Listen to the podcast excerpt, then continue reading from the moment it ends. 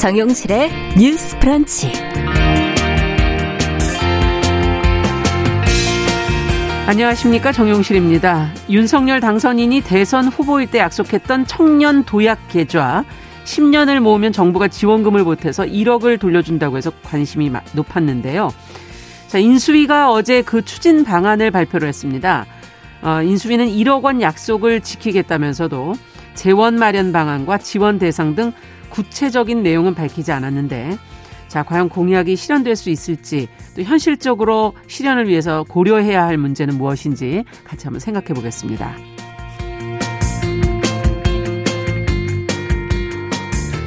네, 다양한 의견이 쏟아지는 SNS, 트위터를 테슬라의 최고 경영자 일론 머스크가 인수하기로 해서 관심을 끌고 있죠.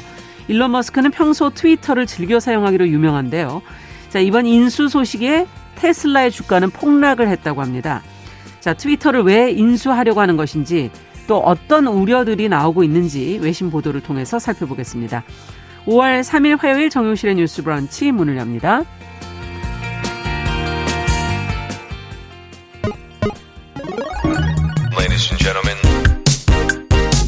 새로운 시각으로 세상을 봅니다. 정용실의 뉴스 브런치 뉴스픽. 네, 어제는 저희가 지방선거 정책 토론회 방송으로 하루 쉬었습니다. 미리 예고를 못 해드려서 아니 방송이 왜 안 하나 걱정하셨던 분들도 계실 것 같은데요. 양해 말씀 구하고요. 자, 그리고 뉴스 브런치에서는 청취자 여러분들을 위해서 책 선물 지금 준비하고 있습니다. 아, 조지 시걸의 지금 여성이라는 인포그래픽으로 여성들의 차별과 폭력을 다양한 주제로 분석을 한 책 저희가 선물로 드리고 있습니다. 아, 주목받는 지리학자 김희지 교수가 번역한 책인데요. 간단한 사용과 함께 샵 9730으로 문자 보내주시면 짧은 문자 50원, 긴 문자 100원의 정보 이용료가 부과가 됩니다. 어, 내일까지가 되겠네요. 수요일이니까 내일까지 신청을 받아서 하루 한 번씩 어, 게시판에 발표를 하도록 하겠습니다. 자, 뉴스픽으로 시작을 하죠. 두 분 자리해 주셨어요. 성문희 박사님 안녕하세요. 네, 안녕하세요. 네, 조성실 정치하는 엄마를 전 대표 안녕하십니까? 네, 반갑습니다. 자, 저희가 앞서 좀 말씀을 드렸던 내용부터 먼저 좀 살펴봐야 될 것 같은데 윤석열 대통령 당선인의 청년 도약 계좌 공약 아, 이 추진과 관련해서 어제 인수위 발표가 있었고요. 그 내용을 좀 점검해 보면서 저희가 좀 이야기를 나눠보죠. 송 박사님께서 좀 정리해 주시겠어요? 네. 대통령직 인수위원회가 그 청년들 자산 형성 돕겠다 하면서 최대 10년짜리 장기 자산 형성 지원 상품, 네. 가칭 청년 장기 자산 계좌를 신규 출시하겠다고 밝혔습니다. 네. 지금 어 청년 내일 저축이 있거든요. 네. 여기에다가 또 신규를 하나 만들겠다는 겁니다. 예. 윤당선인이 대선 공약이 청년 도약 계좌였는데요. 음. 이게 어떤 내용이냐. 근로소득이나 사업소득이 있는 청년. 음. 여기서 청년은 19세에서 34세, 34살까지요. 네. 매달 70만 원씩 10, 10년을 저축을 하면은 음. 3.5% 복리를 해가지고 만기 10년 되면 한 1억 원 정도가 아. 수중에 잡힌다. 그래서 지금 어떤 격차가 많은 청년들을 좀 지원하겠다 이런 네. 의미로 발표를 했습니다. 그런데 문제는 음. 이걸 하면서 지금 재원 마련 방안에 대해서는 구체적인 얘기를 하지 않고 있어서 예. 서민금융진흥원이 이제 운영을 담당할 건데 필요하다면 별도 기금을 마련하겠다 이런 음. 이런 정도 라인을 밝히고 있는데요. 예. 실제로 지금 청년들 취업하고 있는 요 나이 또래 청년들이 음. 630만 명에 달한다고 합니다. 630만 그러면 명. 이 청년들이 모두 청년 도약 계좌를 신청한다 그러면은 네. 1년에 7조 5천 2,600억의 예산이 소요되는데 음. 이 예산 마련을 어떻게 할 것인가에 대해서는 아직 얘기가 없다. 네. 이런 상황입니다. 지금 대상은 나와 있습니까? 뭐 소득 기준이나 이런 것들이 구체적으로는 안 나와 있는 거죠. 지금 이제 네. 본인과 가구 음. 소득이 모두 낮은 청년들을 대상으로 하는 것이거든요. 네. 예를 들자면은 지금 청년 내일 저축 시행되고 있는데 음, 음. 요거는 만기가 3년이에요. 네. 근데 요거 보면은 3,600 아, 저기 2,600만 원 근로소득이나 사업소득이나 이런 음. 것이 2,600만 원을 어 넘어서면 안 되는 거고요. 네. 요걸 넘어서면은 청년 희망 적금이라고 또 2년짜리 음. 그게 또 있어요, 기존에. 네. 근데 요거와 다르게 이거는 한 10년을 가는 길게 가는 거죠. 음. 그래서 가구 소득이나 이런 부분에서 이제 조금 어 힘든 청년들을 지원한다는 그런 소득 요건이 있습니다. 음, 그렇군요. 자, 구체적인 내용들에 대한 설명이 조금 미흡한 부분도 있는 것 같고 지금 말씀해 주신 재원이 상당히 많이 드는데 그럼 그럼 어떻게 그걸 마련할 것인가 마련 방안. 어 과연 이게 지금 10년을 거쳐야 되니까 어 5년 동안의 재임 기간이 끝나고도 이게 유지가 돼야 되는 부분도 있거든요. 그래서 그런 것들이 과연 가능할지 두 분께서 좀 점검해 보실 때 어떤 생각이 드시는지요? 네, 이 자리에서 저희가 한 두 달 전 정도였던 것 같은데요. 청년 희망 적금을 네. 가지고 이제 음. 문재인 정부에서 이제 막바지에 출시했던 상품. 음. 근데 이거를 기존에 한 38만 명 정도가 아마 접근을 할 것이라고 예상을 하고 이제 나이브하게 사실은 그렇죠. 설계를 했는데 네. 첫날 접속사가 접속 접 속자가 폭주하고 음. 게다가 이게 요일별로 이제 그 자기가 태어난 연도수를 매칭하면서 후순위로 배치된 분들은 음. 아예 이거를 뭐 적금도 못하는 그랬죠. 게 아니냐라는 네. 우려가 있었거든요. 그리고 그런 어떤 상품들의 취지는 음. 굉장히 음. 현재 우리가 갖고 있는 뭔가 자산 불평등이라든지 음. 청년들이 겪는 뭔가 실업난이나 구직난 등을 고려했을 때 굉장히 좋은 방향이라고 봅니다. 음. 근데 다만 이런 어, 정책적인 부분에서 굉장히 큰 재정과 음. 그다음에 한 번 세팅했을 때 다른 부분까지도 여파가 클 수 있는 이런 사안들을 도입을 할 때에는 음. 단순히 어떤 진정성이나 방향성만을 가지고 해서는 안 되고 유사한 상품들을 진행했던 현재 어떤 것들이 있는지 부처 간의 간의 협의도 굉장히 중요하고 그렇죠. 결과적으로 기금을 어떤 방식으로 마련할 것인지 음. 첫 삽을 뜨지는 않더라도 로드맵에 대한 완전한 구상이 있어도 사실 이것이 진행을 하면서 시행착오를 겪기 마련입니다. 네. 근데 이제 이번 상품 같은 경우에는 지난번에 있었던 그 우리 청년 희망 적금, 네, 청년 적금에 대한 그런 네. 게 있었음에도 불구하고 사실 이번 대선에서 굉장히 중요한 슬로건 중에 하나로 이거를 내세웠기 때문에 네. 청년들에게 1억을 완성할 수 있는 상품을 준다라는 것에 대한 음. 이제 부담을 가지고서 사실은 발표했다는 거 인상을 지울 수가 없거든요. 네. 그래서 기금을 마련하 는 것도 검토할 방향이라는 정도의 어떤 뭐 논의라든지 음. 그리고 매년 한 7조 5,600억 정도의 예산이 소요되지 않을까 이렇게 뭐 예상을 하고 있지만 그렇죠. 현장에서는 사실 이 부분에 있어서는 10조가 넘을 것이다 이렇게 아. 예상을 하고 있고요. 그게 10년 정도면 10년간 계속 유지되는 것이 아니라 어, 어, 접근 가능한 사람들이 이제 넓어질 것으로 생각을 했을 때 10조 이상으로 사실은 예상을 해야 되는데 아. 그러면 이제 100조가 넘어서는 단위가 음. 장기적으로 이제 거기에 대해서 이제 수급이 돼야 된다는 겁니다. 음. 근데 이런 부분에서 어, 이 정도의 나이브한 안으로는 사실 굉장히 우여곡절을 겪을 수밖에 없을 것이고 음. 그것이 결과적으로 정책이 이루고자 했던 목표를 달성하지 못하거나 네. 나아가서는 어차피 정부에서는 계속 청년에 대한 정책을 가지고 음. 준비되지 않은 걸로 혼선만 준다라는 시그널을 계속 주게 될 것, 음. 이런 것들이 좀 우려스러운 상황이고요.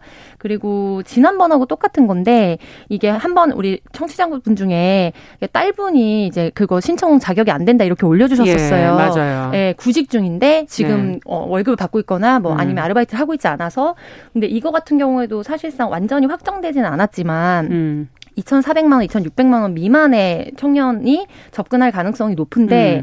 근데 그렇게 됐을 때는 정말로 이제 가정에서 지원이 어렵거나 구직이 안 돼 있는 학, 뭐 학생 청소년들, 아니 청년들 같은 경우에는 오히려 좀 불평등 논란이나 이런 부분들이 또 있을 음. 수 있어요. 그래서 어, 구직 중인 분들을 대상으로 한 뭐 지자체 간의 뭐 청년 수당이라든지 그렇죠. 이런 거에 대해서는 음. 또 사실상 반대하는 여론들이 또 많이 있었고 이게 정책적인 어, 뭐 논쟁뿐만 아니라 음. 정무적인 대상으로 이렇게 평가받기도 했거든요.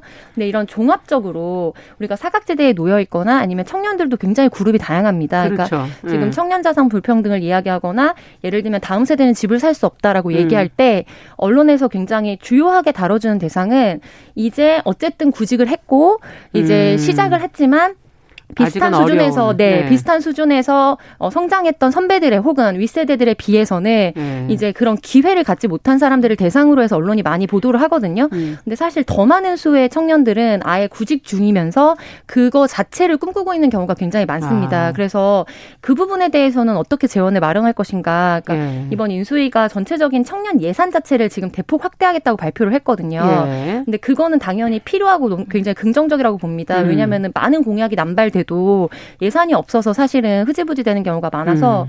근데 이번 같은 경우에는 이번에 이 도약 계좌에 이렇게 많은 비용을 뭐 넣게 되면 나머지 정책은 사실 또, 또 우선순위에서 네 못하게 될수 네. 있거든요. 그래서 그런 부분에 일자리 정책이라든지 그런 수당 정책이라든지 이런 부분도 좀 균형 있게 보고 설계된 상태에서 사실은 보도가 음. 돼야 된다. 이 부분을 강조하고 싶습니다. 네. 그 정말 공감하는 게 실제로 청년 정책에서 어떻게 현물성 그런 현금성 지원은 음, 음. 임시 방편에 불과하죠. 네. 지속 가능하지 않습니다. 그렇기 때문에 장기적으로는 청년에게 가장 좋은 대책은 양질의 일자리를 제공하는 그렇죠. 것인데 네. 지금 이런 상품들 같은 경우에도 청년 내일 저축도 3년이잖아요. 3년 동안 계속 일해야 돼요. 음. 만약에 중간에 일이 끊겨서 6개월 동안 돈을 못 내면 해지가 됩니다. 그렇겠죠. 요즘처럼 불안정한 그 일자리가 불안정하고 어 정기적이지 않은 청년들이 3년 동안 쉬지 않고 음. 일한다는 게 실제로 많이 어렵거든요. 네. 이런 까다로운 조건들 그리고 국가 공인 자격증 하나 따라 이런 또 조건들이 있습니다. 음. 그걸 따기 위해서 또 돈을 내고 수강을 해야 되는 것이고요. 어. 실제로는 지속 가능한 청년 대책을 세워야 되는데 기존에 여야 할 것 없이 음. 이 청년들을 어떤 표의 대상으로 보고 네. 어떤 선심성 공약을 많이 했어요. 돈도 많이 썼습니다. 음. 지금까지 그 휴먼 뉴딜 해가지고 청년 대책에 8조 이상을 지금 쓰고 있고요. 근데 왜 청년들은 못 느끼고 있을까요? 그리고 청년들이 네. 월세 살 살면 20만 원 현금 지원하겠다. 예. 그리고 청년들이 중소기업에 들어가면은 그 중소기업에다가 돈 줘가지고 한 14만 명 지원하겠다. 네. 이거 완전히 언발의 오줌누기거든요. 네. 이런 식의 어떤 소모적인 대책이 아니라 기본적으로 청년들이 창업을 한다든지 창업을 지원한다든지 음. 요즘 일자리 구하기 어렵기 때문에 음. 창업 생태계를 조성하는 일에 좀 근본적인 돈을 쓴다든지 음. 창업에 실패했더라도 다시 일어날 수 있는 음. 그런 실패에 또 힘을 준다든지 음. 이런 것들에 대한 정책이 정책이 있어야 되는데 이런 식으로 돈이 계속 나가게 되면 음. 지금 2022년도 나라 빚이 얼마인 줄 아세요? 음. 천조가 넘습니다. 네. 천조가 음. 그동안 그 문재인 정부에서 마지노선으로 예정, 예정했던 국가 채무 비율도 GDP GDP 대비 40% 넘었어요. 네. 50% 향해 가고 있는데 음. 지금 코로나 시국에 어쩔 수 없이 확장적 재정을 할 수밖에 없었던 네. 부분도 있지만요. 문제는 지금 저출산 고령화로 이제 세금 내 사람을 음. 줄어드는데 결국 누가 돈을 냅니까? 음. 돈을 버는 청년들이 자기가 그 돈을 받고 또 노인들을 공양해야 되고 네. 이런 시점에서 좀 장기적인 대책이 필요하지 않나. 위기가 올 때마다 나라 국간을 이렇게 쉽게 열어버리면은 빚의 불감증이 생깁니다. 네. 4천, 지금 4222번님께서 한 달에 70만 원은 서민 청년들이 저축하기가 쉽지 않을 것 같다. 지금 그런 의견들이 그것도 좀, 그렇습니다. 예, 0798번님의 현실적인 얘기를 좀, 좀 적어주셨고요. 소득에 따라 조금 다른데 2,400만 원 정도 미만의 경우에는 뭐 30만 원을 넣으면 정부에서 40만 원을 지원해주고 예. 3,600만 원 미만의 경우에는 50만 원을 넣으면 20만 원을 지원해주는 형태로 해서 70만 음. 원을 좀 채우는 상품인 채우는 것이다. 알고 있고요. 근데도 그것이 어렵죠. 10년을 넣을 수 있을까요? 네, 이런 어려운 조건이죠. 예, 그렇게 지적을 음. 해주셨고 또 6477번님께서는 그 병사들 월급 200만 원과 이 내용이 좀 겹치는 부분이 있는 것 같다. 정, 돈 주는 것으로 실업을 해결하기는 좀 부족한 것 아니냐 이런 의견도 지금 주셨습니다. 자, 두 분께서 한 말씀씩 어떻게 그럼 해야 될지를 조금 대안을 좀 한 말씀씩 얘기를 해 주시죠. 음. 먼저 말씀하세요. 네. 네. 아, 결국 한마디는 꼭 해야 되겠는데요. 네. 어, 나랏빛이라는 것은 결국에 음. 미래 세대의 몫입니다. 음. 그래서 지금 당장 청년들에게 어떤 이런 현물이나 현금이 주어지면 좋은 것 같지만은 음. 결국에는 우리 다음 세대 청년들의 어깨에 무거운 짐을 주는 것이다. 음. 이 부분을 정치권이 자각을 해야 됩니다. 네. 네. 지속 가능한 방법을 좀 찾아봐야 된다라는 지적이시고요. 네, 조 대표님께서는 어, 저는 굉장히 불편한 이야기겠지만 예. 를 들면 뭐 세금이라든지 규제나 이런 부분들을 음. 많이 완화하면서 예. 동시에 복지적인 부분에 대해서 재정을 음. 대폭 확대하겠다는 거는 어, 현재적으로는 굉장히 좋게 들리지만 음. 사실 미래 세대에게 굉장히 부담이 되는 정책인 건 맞거든요. 예. 증세 없이 복지가 과연 이루어질 수 그렇죠. 있는가 이 부분에 대해서 음. 우리 정치권이 사실은 이제 굉장히 좀 솔직하지 있죠. 못했던 네. 부분들이 있다는 거를 인정을 하고 음. 정책을 설계해야 된다는 거 이건 단순히 청년 도약 계좌만을 위한 것이 아니라 음. 전체적인 관점에서 그런 접근성이 필요하다고 보고요. 음. 두 번째로는 당연히 이런 상품도 필요하다고 봅니다. 음. 근데 이제 다만 이렇게 우리가 그런 숫자를 맞추는 거가 되게 익숙 익숙한 것 같아요. 음. 예를 들면 5천만 원 만들게 해준다, 뭐 3천만 원 만들게 해준다 이런 네. 것보다 1억을 만들게 해준다. 음. 이렇게 뭔가 뭐 3, 3, 9 약간 그런 느낌의 음. 정책에 맞춰서 재원을 마련하려고 하는 것보다는 실질적으로 우리 사회가 감당할 수 있는 수준에 맞게 음. 그리고 현장에 있는 사람들이 음. 정말로 어, 실효성을 느낄 수 있게 어, 그 만나는 지점이 어디인가에 맞춰서 정책을 설계할 필요가 있고 청년 정책을 이야기할 때 사실 국민연금이 저는 굉장히 걱정되거든요. 그러니까 제가 막바지 세대다 거의 이렇게 언론에서 많이 나오고 제가 86년생인데 네. 87년생 이후 88년생 이후부터는 사실상 국민연금을 소형 보기 뭐, 어렵고 예, 뭐, 못 받을 예. 것이다 이렇게 우려하는 경우도 많이 있습니다. 예. 근데 지금 그러면은 결국에 이렇게 기금을 마련해 준다고 하더라도 음. 인생이 굉장히 긴데 노후에 어떻게 그러면 우리 사회가 굴러갈 그렇죠. 것인가 인구화는 굉장히 지금 저인구화가 급속하게 진행이 되고 있잖아요. 음.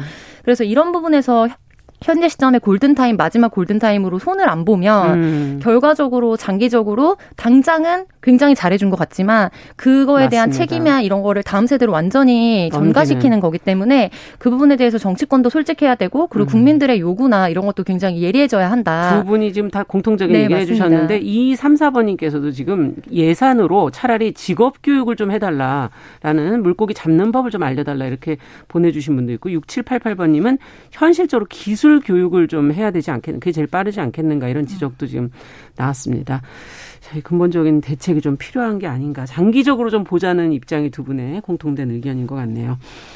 자, 두 번째 뉴스로 또 가보도록 하죠. 인수위 발표가 하나 더 있어서 좀 챙겨보고 싶은데요.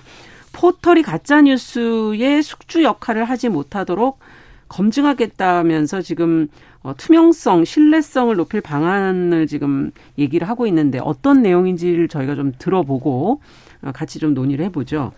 네, 대통령직 인수위원회가 네. 포털의 투명성, 신뢰성 제고 방안의 일환으로 음. 이제 포털이 가짜 뉴스의 숙주 역할을 하지 못하도록 검증하겠다라고 발표했습니다. 네. 그래서 이제 우리가 주로 이용하는 뭐 네이버, 다음 카카오 이런 포털 대형 포털들이 있잖아요. 예. 근데 그런 그 포털들이 사실상 언론사에 대한 편집권을 어, 행사하고 음. 대한민국의 여론 형성을 주도하고 있다라고 음. 문제를 지적하면서 알고리즘을 검증할 수 있는 시스템을 만들겠다라고 강조를 했고요.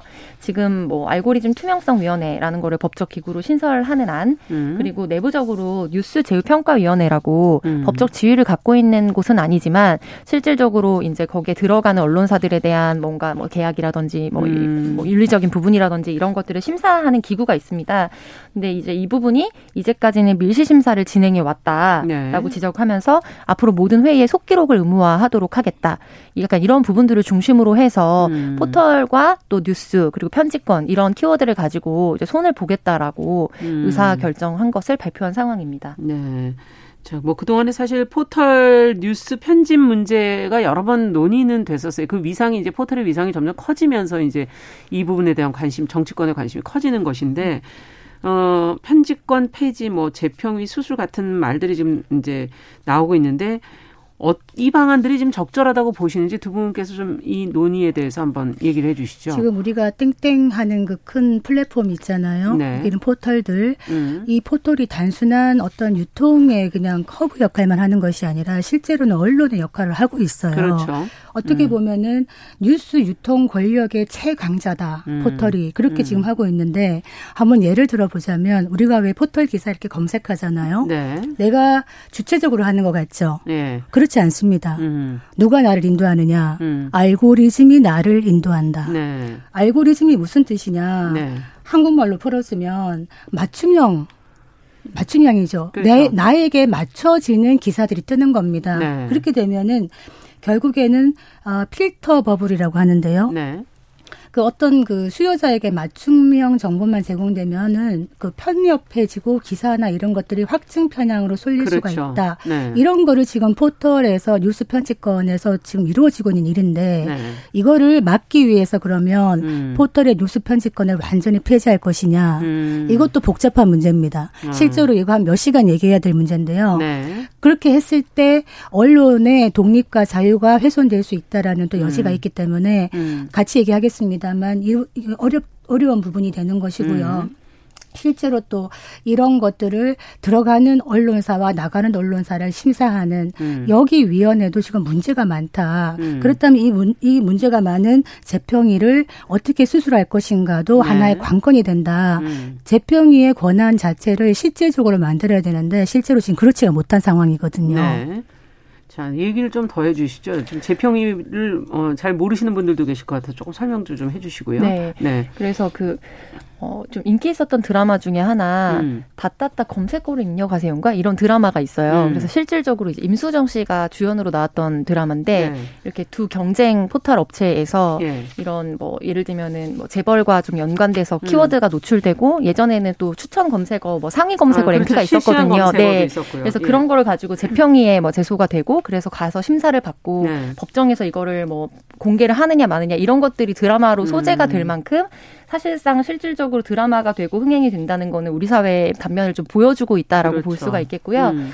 근데 포탈에서 이런 편집권의 논란은 이번에 처음 시작된 것이 아니고 음. 계속돼서 좀 지속이 되어 왔고 그렇죠. 그거에 대한 대안의 대안의 일환으로 이제 AI가 그러면은 추천하는 기능을 도입하겠다라고 네. 해서 포탈에서 좀 도입을 해서 진행을 하고 있는 상황인데 네. 지금 AI가 진행하는 것이 오히려 또 다른 문제를 야기할 것이라는 거는 이미 그 도입 당시에서부터 음. 좀 비판을 많이 받았던 부분입니다. 네. 그래서 굉장히 더 자극적인 뉴스가 뭐 노출이 음. 된다든지 그래서 실질적으로 사람이 하는 것보다 훨씬 더 문제가 많을 수밖에 없다는 거는 음. 좀 우리가 손볼 수밖에 없는 부분이라고 생각을 하고요. 네. 이 부분은 우리 사회뿐만 아니라 이제 외국에서도 예, 비슷한 상황이기 네. 때문에 근데 저는 이거는 좀 생각해 볼 필요가 있을 것 같아요. 그러니까 예를 들면은 좀 이상한 거는 어, 뭐 두 당을 중심으로 봤을 때 민주당도 그렇고 네. 국민의힘도 네. 그렇고 계속해서 뭐 포탈이 언론이 가짜 뉴스를 만들어내고 음. 유통을 해서 지금 여론이 잘못 형성되고 있다라는 음. 뭐 예, 지적을 합니다. 그리고 네.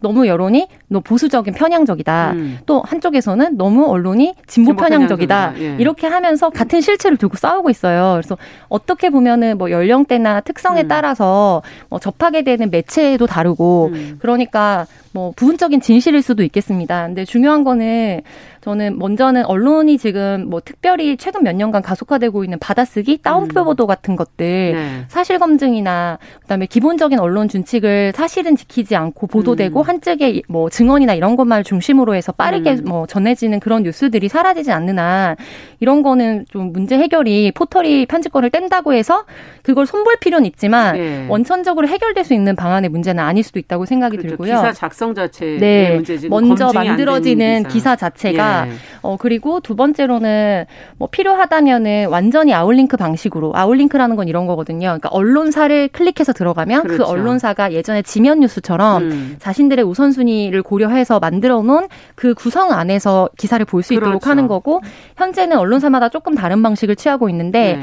어 기본적으로 모든 언론사가 포털에서 우선적으로 검색되는 그 우선 기사와 언론사에 들어갔을 때 먼저 뜨는 기사가 게. 다릅니다. 네. 그래서 그거는 이제 needs를 반영해서 음. 클릭 수를 많이 할 수 있는 거를 우선적으로 배치할 수밖에 없는 현실을 반영하는 건데요. 음. 그래서 저는 기본적으로 아웃링크 방식으로 아예 하고 음. 포털이 이제 편집권을 아예 떼는 방식이 좋다고 음. 생각을 하는데 중요한 거는 대안이 필요하다는 겁니다. 그러면 음. 그렇다면 무엇으로 채울 것인가? 그렇죠. 기본적으로 좀 연, 연세가 있으시고 뭐 음. 가게라든지 집이라든지 이런 데서 TV 노출이 많으신 분들 같은 경우에는 음. 주로 이제 우리가 상업 하시는데 막 가보면은 종편을 중심으로 많이 틀어놓으시거든요. 네, 네, 그래서 사실은 결국에 그렇게 했을 때도 현재 우리의 언론 구도 안에서 어떤 언론사들을 중심으로 해서 뉴스가 계속 재배치되고 선거 때 계속 그게 문제가 되고 음. 하는 거는 이미 있는 현실이에요. 그렇죠. 그리고 또한 축은 유튜브입니다. 유튜브를 중심으로 음. 해서 또 뭐 사실상 굉장히 자극적이고 음. 아니면 말고식의 음모론이 많이 나가는데 음.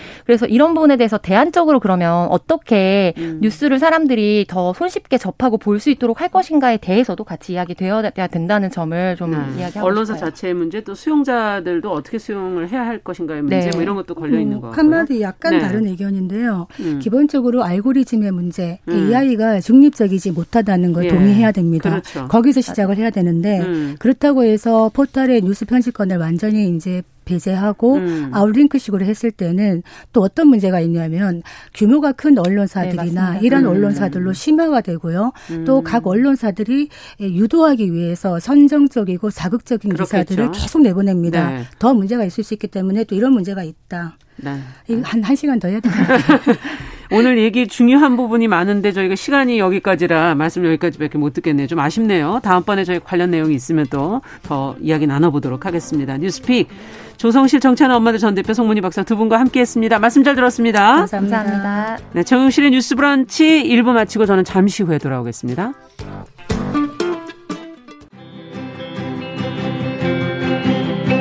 누군가는 아깝다고 생각할 우리 사회의 다양한 비용들과 푼돈들, 음. 삶의 전선에서 음. 최선을 다하고 살아가는 우리의 모습도 제 몫에 맞는 평가와 그에 합당한 시선이 좀 필요한 시점이 아닌가 하는 생각을 하층이다, 이층이다 이거는 네. 순전히 사람의 그 아. 그 잣대로 이야기를 하는 거예요. 음. 곤충이 우리 사람보다 몇 억 년 먼저 지구에 나왔거든요. 호모 사피엔스의 선배다 이렇게 얘기를 해요. 남성의 입장에서 여성의 입장을 이해하는 사람인 거죠. 그래서 사실 이 역지사지의 태도가 한국 사회로 지금 필요한 것이 아닌가 그런 생각이 들고요. 세상을 보는 따뜻한 시선. 정용실의 뉴스 브런치.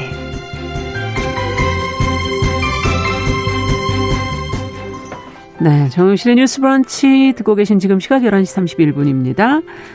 이번에는 시인의 시선으로 뉴스와 세상 한 편의 시를 같이 연결해서 좀 들여다보죠. 시시한가 오늘도 방수진 시인 자리해 주셨습니다. 어서 오십시오. 네, 안녕하십니까. 자, 오늘 어떤 뉴스를 좀 들여다볼까요? 어, 아나운서님께서는 네. 지금 눈앞에 보이는 제가 가상의 인물이라면 어떠실 것 같습니까? 믿어지지가 않는 거죠. 뭐. 전 아직까지 한 번도 가상의 인물을 본 적은 네, 없는데. 눈앞에 있는 네. 이 존재가 가상이라는 생각 참 어. 이제 요즘에는 해보게 되는데요. 네. 이 가상의 캐릭터와 결혼하는 상상도 혹시 해보셨는지 모르겠습니다. 아, 저는 아직까지는 그런 정도는 아니에요. 일본에서 예. 곤도 아키코라는 30대 남성이 어. 이 하츠네 미쿠라는 보컬로이드 캐릭터와 실제 결혼을 했다는 소식인데요. 어. 어떤 분께서는 이상한 사람 아니야? 라고 생각하실 수도 있으실 것 같습니 다. 같습니다. 네. 그 사실은 뭐 유쾌한 성격에 음. 직장도 안정적인 평범한 사람이라고는 하는데 그런데 왜 가상 캐릭터와 결혼했을까 그러니까요. 궁금하실 것 같아요. 너무 궁금해요. 근데 알고 보니까 이 사람은 직장에서 따돌림을 좀 당한 적이 있었는데 당시에 아. 우울증을 겪었다고 해요. 예. 그게 2008년경이었는데 그때 이 미쿠라는 보컬로이드 처음 알게 된 거죠. 음. 그래서 미쿠 인형과 함께 식사도 하고 잠도 자고 영화도 보면서 이제 사랑이라는 감정도 느끼고 어. 영감도 받고 심지어 위안을 받았다고 합니다. 네. 어느덧 시간이 흘러서 2017년이 되면서 다양한 가상의 캐릭터들이 이제 홀로그램으로 소환을 할 수 있는 테이블 램프 크기의 기기에 게이트 박스가 이제 상용화되기 시작한 거죠. 아, 홀로그램으로. 네. 네. 그래서 이 아키히코 씨도 사서 이제 단순히 일방적인 소통이 아니라 미쿠와 직접 대화를 하는 등의 아. 쌍방향의 소통을 할 수 있게 된 겁니다. 어. 그래서 결국 청혼까지 했다고 하는데요. 네. 네. 미쿠는 나에게 잘 대해주세요라고 대답하면서 결혼을 승낙했다고 합니다. 뭐 이 사람 가족도 있을 텐데 그분들은 어떻게 반응을 보였을까 궁금하실 것 그러니까요. 같아요. 그런데 가족과 지인들은 결혼식에 오기를 거부를 했고 온라인 친구 39명만이 이 오프라인 결혼식에 아. 참석해 줬다고 합니다. 이게 결혼은 가상 캐릭터화 했지만 이제 결혼을 실제 공간에서 했다는 것이 좀 아이러니하고 재밌는 부분인데요. 네. 이 결혼에 대해서 이상하게 생각하는 사람들은 여전히 많지만 아키히코 씨는 이렇게 말했다고 합니다. 일부 사람들이 나를 이상하게 생각한다는 음. 사실 알고 있다. 아, 그 미쿠가 진짜 사람이 아니라는 것도 알고 있지만 음. 우리는 뭐 함께 있을 때 미쿠는 나를 웃게 만든다. 음. 그런 의미에서 미쿠는 나에게 현실이다. 이렇게 음. 말을 했다고 합니다. 네. 야, 정말 이, 이 사람의 마음과 이런 결정 참 어, 놀랍다 이런 생각도 들고. 근데 이 하치네 미쿠라는 어 인기가 많은 캐릭터라면서요? 네, 맞습니다. 네. 대체 하츠네 미쿠가 누구길래 네, 궁금하실 것 같아요. 네. 쉽게 간단하게 설명을 드리자면 이 일본의 야마하의 음성 합성 기술을 사용해서 한 회사 크립톤 퓨처 미디어가 개발한 보컬로이드를 하츠네 미쿠라고 하는데 우리나라에서도 선보인 바 있는 아담 사이버 가수라고 아, 생각하면 기억나요. 가장 쉽게 이해되실 것 같아요. 어. 그런데 이제 이 하츠네 미쿠는 실제 성우 목소리를 활용해서 음. 성 안드로이드를 만들었기 때문에 지금까지 2007년부터 아주 꾸준히 활동 중이고 음. 귀여운 여성의 목소리에 애니메이션풍의 일러스트를 도입해서 정말 전 세계적으로 인기를 얻고 있습니다. 그래서 음. 육성도 아니고 100% 합성 음성도 아닌 이 실제와 합성이라는 가상의 상태에서 그러니까 만들어낸 목소리를 가지고 그것으로 응용해서 만든 거기 때문에요. 예. 그래서 하츠네라는 말이 한자로는 이제 초음, 최초의 목소리라는 아. 뜻이라고 합니다.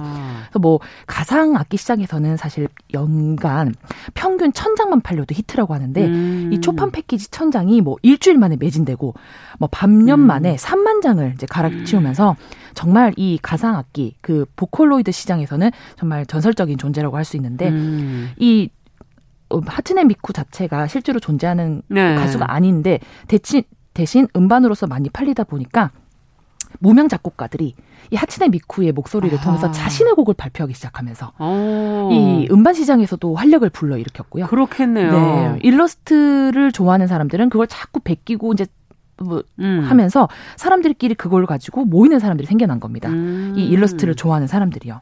그래서 참 쉽지는 않지만 야키히코 씨의 마음을 짐작을 해보니까 미쿠와 처음 접하게 됐을 음. 때 우울증 겪고 있었다라고 했잖아요. 네, 그래서 찾아보니까 우울증이라는 것이 결국에는 이 외적인 강한 스트레스로 인해서 발병하는 음. 경우가 많은데 이때 가장 중요한 것이 적절한 교우 관계와 사회적 지지라고 합니다. 아. 이때 미쿠 인형과 함께 했었던 그 일상의 활동들이 간단해 보일 수는 있지만 이게 가장 중요한 적절한 교우 관계와 누군가가 해줬어야 되는 거를 그럼요. 사람이 거잖아요. 해줬어야 하는 부분을 네. 미쿠가 계속 했었으니까 뭐 이 정도면 뭐 청원해볼지 않았을까라는 어, 생각을 해보네. 네. 이해가 되신다는 네. 말씀이신 것 같아요.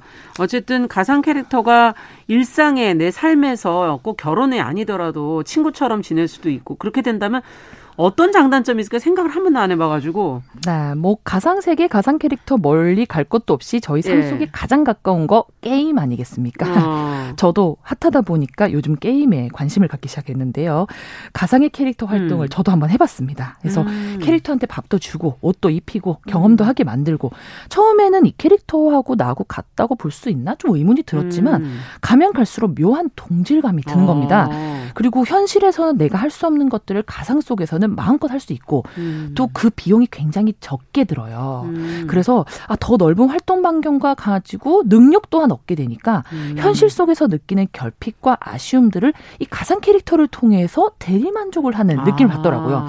그러면서 현실에서 조금이나 좀 슬픈 일이 있어도 캐릭터한테 예쁜 옷을 사입히면 그날 하루는 스트레스가 해소가 되는 겁니다. 내가 안 사입고. 네, 네. 그래서 아키히코 씨도 미코 음. 씨를 통해 그러한 마음을 느끼지 않았을까 생각이 드는데 하나 이제 좀 생각해 볼게 네. 이 효과에 너무 매몰되다 보면 현실과의 거리보다 가상 세계를 더 가깝게 여기면. 이제 현실에서의 문제를 이제 돌파하려는 의지보다는 맞아요. 이제 회피하고 글로 가는 자꾸 가상 세계로 가서 네. 이제 인형 옷을 입히는 이런 상황으로 좀 가지 않을까. 그래서 음. 뭐든 밸런스를 가지는 것이 중요하지 않나라는 생각을 해봅니다. 가상 공간이라고 지금 얘기를 해주셨는데 뭐 많은 걸 할 수 있나 보죠 거긴? 네, 거기서는 음. 뭐 인간이 할 수 있는 것들을 거의 다 할 수 있다고 보면 되는데요. 어. 그것이 요즘 말하는 이제 메타버스의 세계인 음. 거죠. 그래서 가상 초월을 뜻하는 영어 단어 meta와 우주를 뜻하는 universe의 합성어인데 실제로 저희가 VR이라고 하는 음. 그 영상을 볼 수 있는 신기술이 이제 발전되지 아. 않았습니까? 네. 그래서 실제 사람이 할 수 있는 경험을 영상을 통해서 했었는데 이것이 이제 조금 더 확장돼서 아바타를 통해서 정말 음. 어, 현실과 같은 사회 문화적 활동을 할 수 있다라는 것이 특징이라고 볼 수 있습니다. 네, 특이하네요. 네. 네. 저는 사실 뭐이 음. VR이라는 기술이 처음 등장했을 때 이런 아이디어를 한번 생각해 봤어요. 만약에 이 가상의 존재를 불러내고 내가 활동을 할 수 있다면 음. 내가 뭘 가장 하고 싶을까? 음. 그렇다면 예전의 과거의 아픔이나 상처를 갖고 있는 사람들이 이 VR 체험을 통해서 트라우마를 극복하게 해주면 어떨까 음. 이런 생각도 해봤고 음. 혹시나 내가 원치 않은 이별을 했을 때 음. 원하는 이별의 방식으로 다시 한번 경험을 하게 해줘서 트마, 음. 트라우마를 극복한다든지 음. 아니면 내가 너무 가보고 싶었던 고향인데 이제 재개발로 해서 없어졌다면 가보게 해준다든지 음. 뭐 고백을 못 하는 상황인데 사람도 고, 다시 만날 수 있겠네요. 사람을 다시 만나게 해주는 그런 것들을 제가 좀 어. 꿈꿨었는데 요즘에 그런 것들을 실제 상영화해서 음. TV 프로그램에서도 이제 진행을 하고 하더라고요. 네. 그렇군요. 근데 이렇게 장점만 있을까 이런 생각이 드는데요. 네, 맞습니다. 뭐 네. 뭐 뭐든지 이제 흙과 백이 있기 마련인데 음. 어, 사회는 점차 고도화로 발전하기 마련이지만 음. 사실 음. 이 변하지 않는 가치라는 것도 있기 음. 마련인데요. 진실, 뭐 양심, 자유 음. 이런 가치는 인간의 본성에 기반을 뒀기 때문에 음. 절대 변할 수 없죠. 메타버스가 현실 세상이 아니기 위해서 이제 벼, 법을 적용하기 좀 어려운 부분이 있습니다. 음. 예를 들자면 캐릭터를 죽이는 경우. 음. 어, 게, 임 안에서는 캐릭터를 죽이는 것이 당연하지만 이것이 정말 현실 세계라고 아, 생각하면 이거 아찔한 일이죠. 예. 하지만 게임 속 아바타를 죽였다고 살인죄를 물을 수는 없는 노릇인 아. 거죠. 또 하나는 성추행 같은 문제도 있을 수 있습니다. 예를 들면 네, 게임 속에서 네. 남성이 네. 어, 특정 여성 캐릭터한테 굉장히 이제 붙어 따라다니는 음. 사건이 있었는데 만약에 게임이 아니라 현실이라고 한다면 어 정말 아찔한 일인 그렇죠. 거죠. 해킹 역시도 단순한 해킹이 아니라 음. 메타버스의 세계에서는 그 아바타가 나를 대변하기 때문에 아. 누군가가 나를 해킹했다. 나 자체를 조종한다 라고 한다면 정말 상상하기조차 싫어진 아. 상황이고요. 요즘에는 그 메타버스의 세계에서 땅도 사고 파는 이제 음. 가상 투기도 이루어지고 있다고 음. 하는데요. 현실에서조차도 부동산 투기 과열은 정말 거기까지 문제인데 들어가서 또 하시나요? 거기까지 들어가서 지금 사회적 파장을 또 불러일으키는 것이 아닐까 이런 참 아, 많은 참 논의가 필요한 지점이 아닐까라는 그러네요. 생각도 듭니다. 자, 그럼 오늘 어떤 시를 읽어야 저희의 이런 모습을 좀 반성할 수 네, 있을까요? 그러니까 지금도 어 아찔하다, 좀 음. 조심해야겠다 이런 생각이 드는데 그래서 제가 찾아본 시는 칼릴 지브란의 시 함께 있되 거리를 두라라는 아. 시를 준비해봤습니다. 일부 낭독을 드리고 마저 말씀 나누도록 하겠습니다.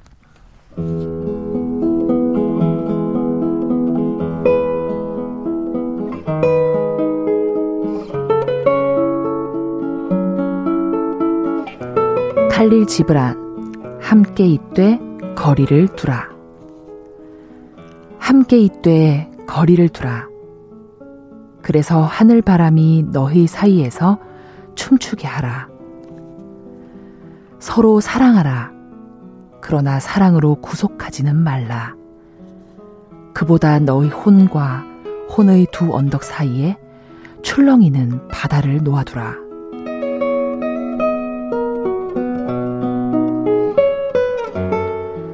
함께 서 있으라. 그러나 너무 가까이 서 있지는 말라. 사원의 길둥들도 서로 떨어져 있고 참나무와 삼나무는 서로의 그늘 속에서 자랄 수 없다.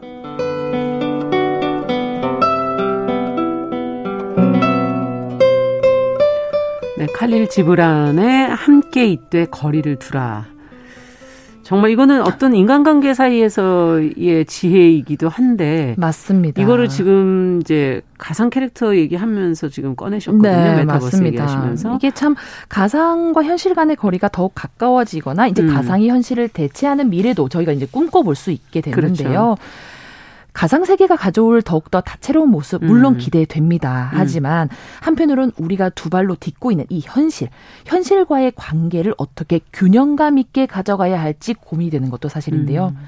말씀 주셨던 것처럼 이게 사람과 관계에 의해서 음. 쓰여진 시긴 하지만 저는 이 시를 보면 생각해 봅니다.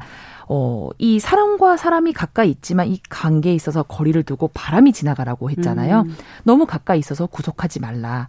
우리도 이 가상과 현실 사이에 얼마만큼의 거리를 두어야 할지, 그리고 음. 이 거리 사이로 우리는 어떤 바람과 어떤 바다를 두고 음. 이 가상과 현실을 소통시켜 가며 살아가야 할지, 네. 그리고 가상 캐릭터와 실제 결혼을 감행한 일본의 사례를 통해 알 수 있듯이 이 메타버스의 시대에서 가상과 현실은 자칫 위험하리만 만큼 가까운 거리를 유지하고 있는 해요. 것 같아요. 예.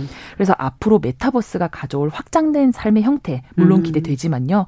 그만큼 더 쉽게 줄어들 수밖에 없는 이 가상과 현실의 거리에 대해서도 우리는 지금 충분히 고민을 해봐야 된다는 생각이 듭니다. 너무 늦어지면 안 되겠네요. 너무 늦지 않게 이 거리를 음. 유지할 수 있는 방안을 우리가 고안해야 되지 않을까 생각이 들고요. 네. 너무 가까워지지 않을 수 있도록 우리가 어떤 태도와 시각을 음. 가져야 할지 오늘 좀 한번 고민해 봤으면 좋겠습니다. 네. 오늘 시시한가 인간과 가상 캐릭터 결혼 소식과 함께 가상의 세계, 현실의 세계 이 뒤섞이는 세상에서 어떤 것을 고민해 봐야 할지 음. 어, 얘기를 해 주셨네요. 시시한가 방수진 시인과 함께 했습니다. 감사합니다. 네, 감사합니다.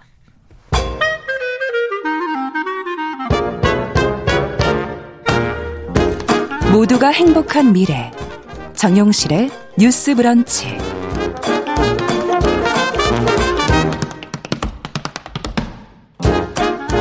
네, 정용실의 뉴스 브런치 듣고 계신 지금 시각 11시 44분입니다.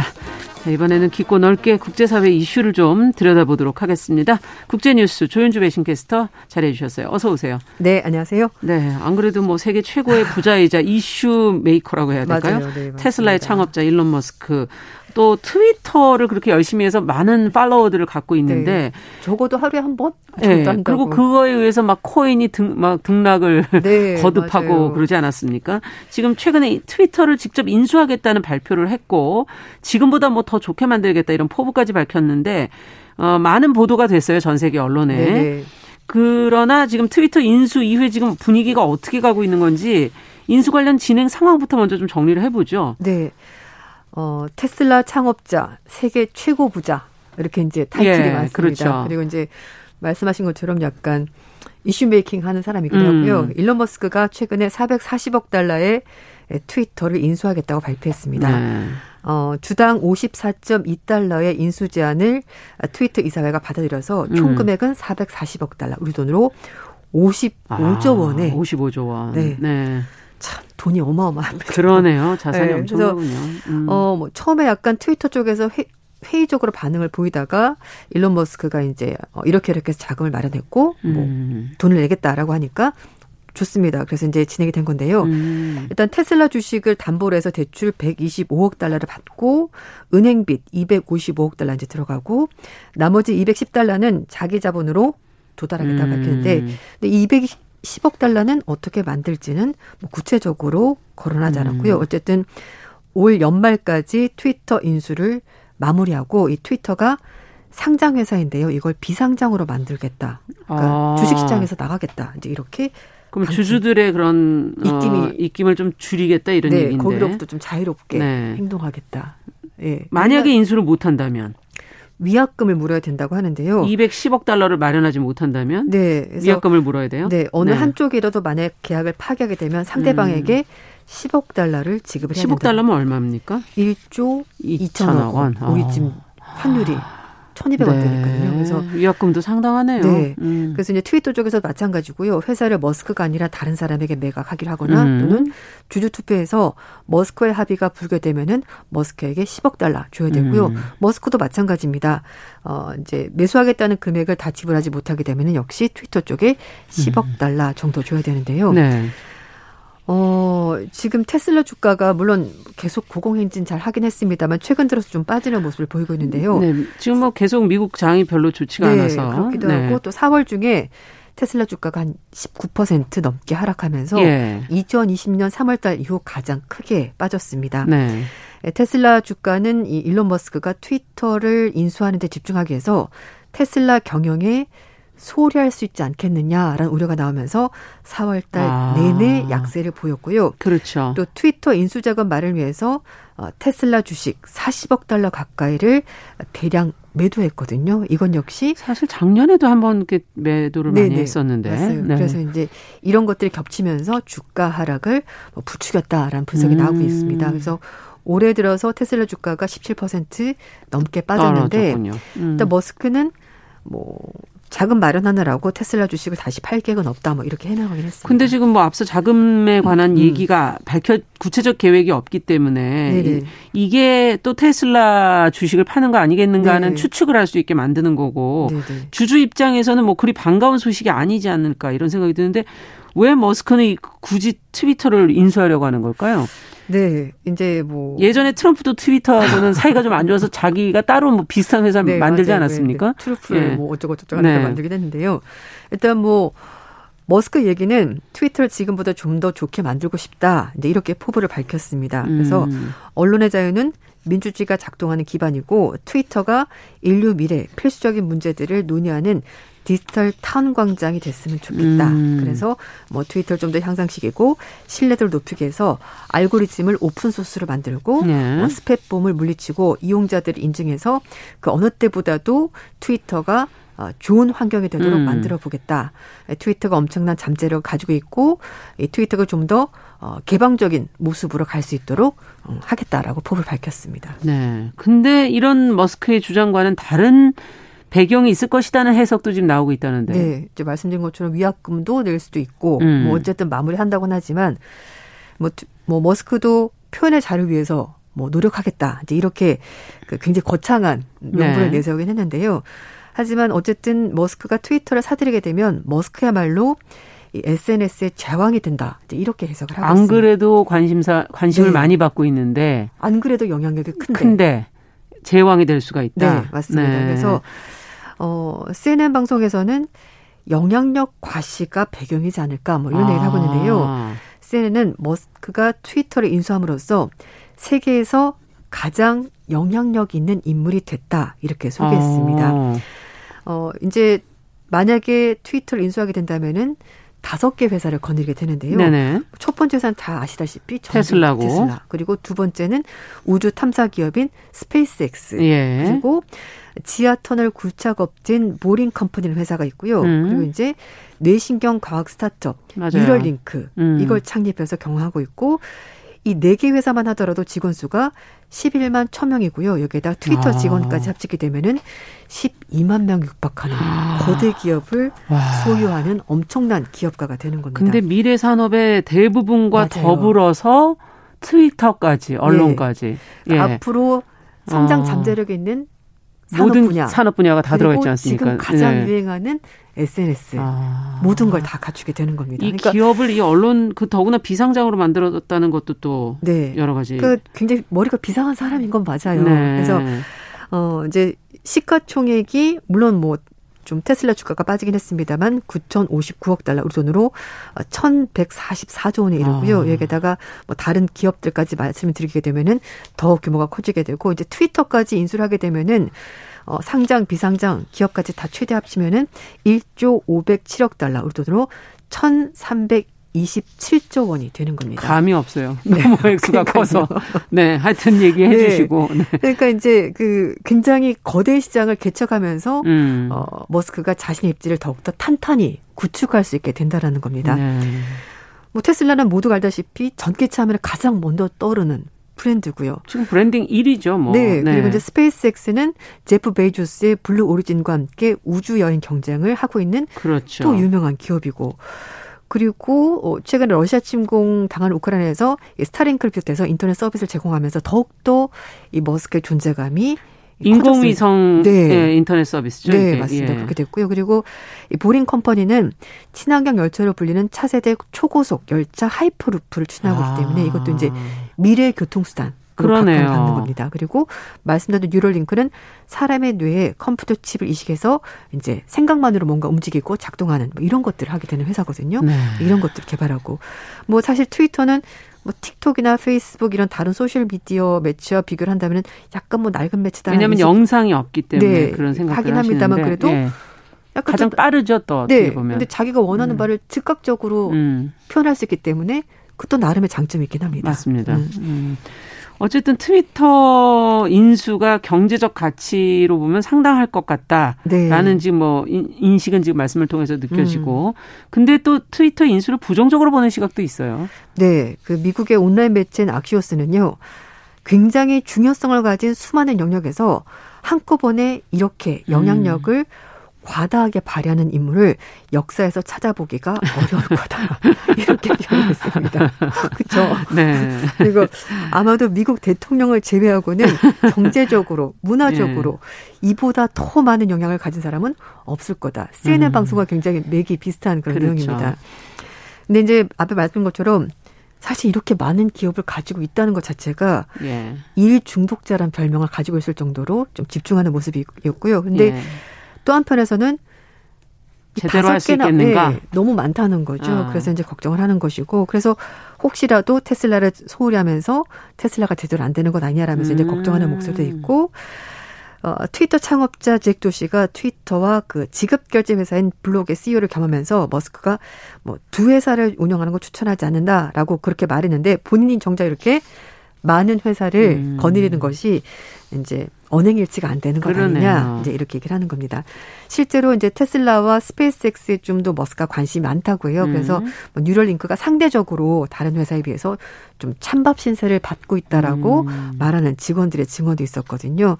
그래서 이런 부분을 봤었을 때 모든 회사를 잘 거느리기가 힘들 거다. 그래서 아마 트위터도 직접 운영하기보다는 어 2인자를 내세워서 음. 트위터를 에, 가져가지 않겠느냐 뭐, 뭐 이런 해석도 나오고 있습니다. 네, 사실은 얼만큼 관심을 가지느냐가 또 그 기업의 성장과 관계가 네. 있기 때문에 근데 재벌들은 왜 이렇게 어, 어느 궤도로 올라서면은 꼭 언론에 그렇게 관심을 가질까요? 제프 베이조스, 뭐 루퍼스 머독, 음, 머독은 네. 워낙 유명하고, 네, 네, 뭐 도널드 트럼프 대통령 전 대통령도 뭐 지금 그런 분위기지 않습니까? 네, 네 트위터 비슷한 뭔가를 만들고 있고, 네. 이건 좀 우려되는 부분도 있잖아요. 네, 맞아요. 음. 이제 부자들이 이렇게 정말 어떤 불을 쌓고 나면은 신문, 방송 등 이렇게 매체를 예. 인수하면서 영향력을 좀 더 확대하려는 그런 욕심들이 있습니다. 예.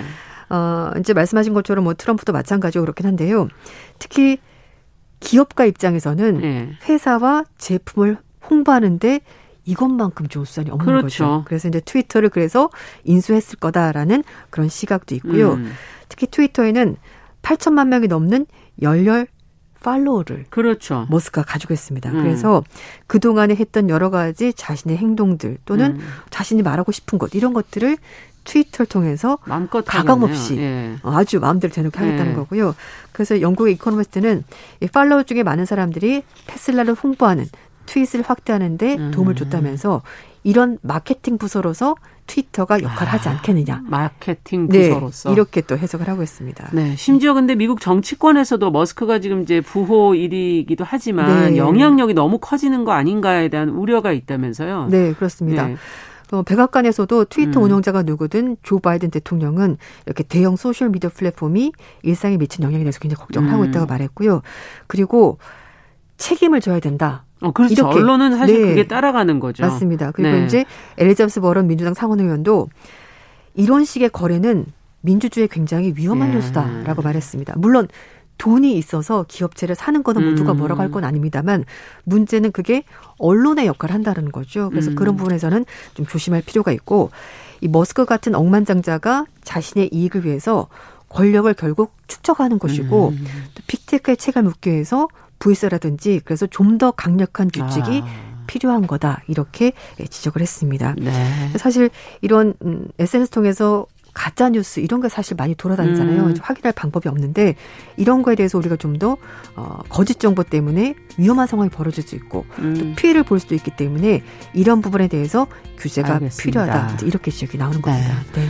그걸 보시고 하는 팔로워들이 더 네. 나를 세워서 보셔야 되겠어요. 맞습니다. 네, 국제뉴스 조윤주 외신캐스터와 함께했습니다. 말씀 잘 들었습니다. 네, 정용실의 뉴스 브런치 화요일 순서도 여기서 인사드리겠습니다. 저는 내일 뵙겠습니다. 안녕히 계십시오.